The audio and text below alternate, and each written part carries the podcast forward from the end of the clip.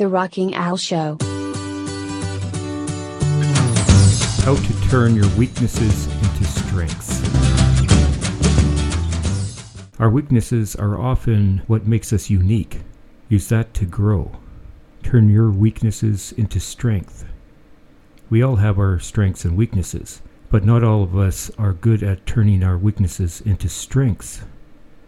If you're looking to maximize your potential in life, you need to know how to do this so that you are not wasting your time doing things that you're bad at doing. I have some tips on how to turn your weaknesses into strengths, and we'll walk you through five steps towards making your weaknesses work for you instead of against you. Number one, stop searching.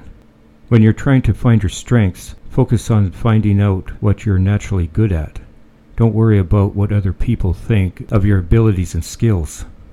When you decide to pursue a particular skill, whether it's music or woodworking or being a better listener, there are plenty of time for self doubt. For now, focus on your strengths and ask yourself questions that require an honest answer.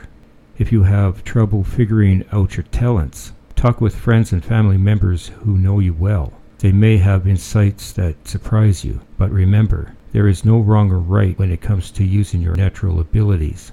There is only what works best for us individually. Number two, face the music.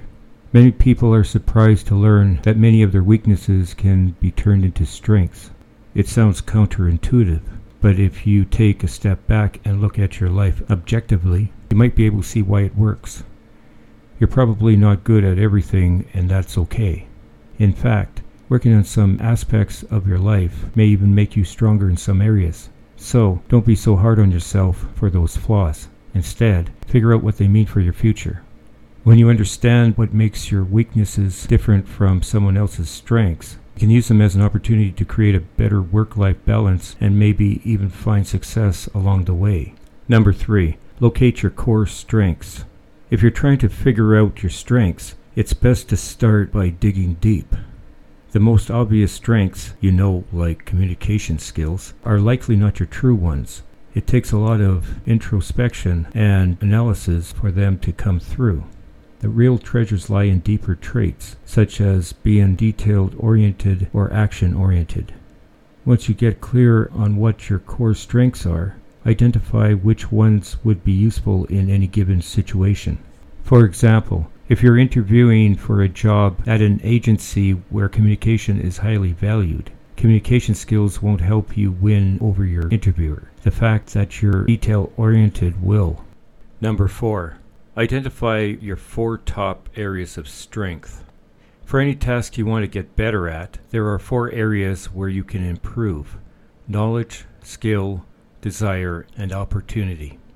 If a problem is truly holding you back from improving in a particular area of your life, chances are that you're lacking in one or more of these areas. Don't beat yourself up if you're not being good at something.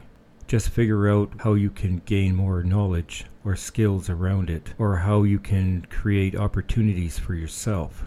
The next time someone tries to tell you what your weaknesses are, especially in a negative way, turn it around and use it as an opportunity to think about what areas of your life need strengthening. And don't forget to ask for help along the way.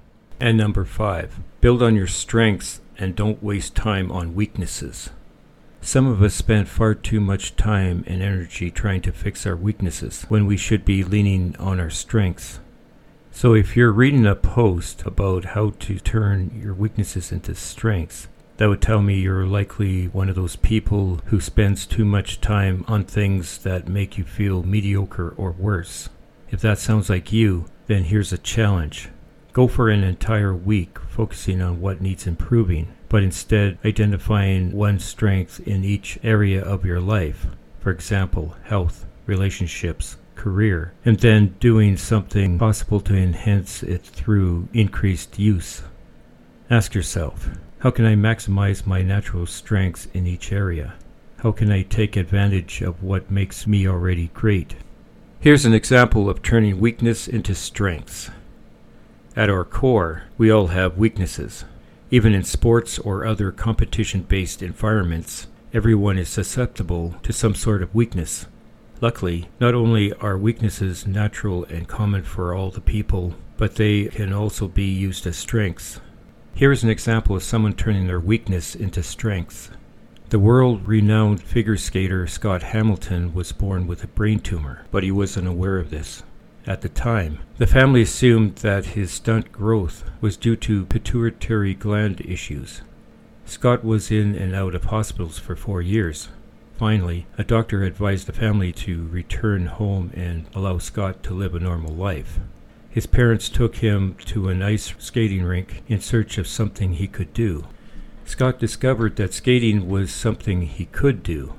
It was enjoyable, and for whatever reason, Scott began to mature once more. Meanwhile, he got better and better and better at what he did. The rest, as they say, is history. Because of a weakness that prevented him from doing much else, Scott Hamilton became one of the most well known skaters of all time.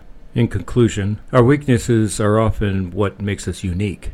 If you're trying to do something new or be somebody different, don't try or hide your weaknesses. Use them as strengths. Being honest with yourself will help you understand who you are and what matters most in life, which is crucial when it comes to self improvement. From there, know that if you want more of what makes you happy in life, it will take effort and a little trial and error, but ultimately, no matter how far off track you get, we can always come back to who we really are whether our weakness or our strength. I hope you found this podcast informative. If you have any comments about this or the other episodes, please comment where available. I'll be looking forward to reading them. You can find this podcast on your favorite apps. This podcast can also be seen on my YouTube channel. The link is in the description below. Until next time, goodbye, everybody. The Rocky Nell Show.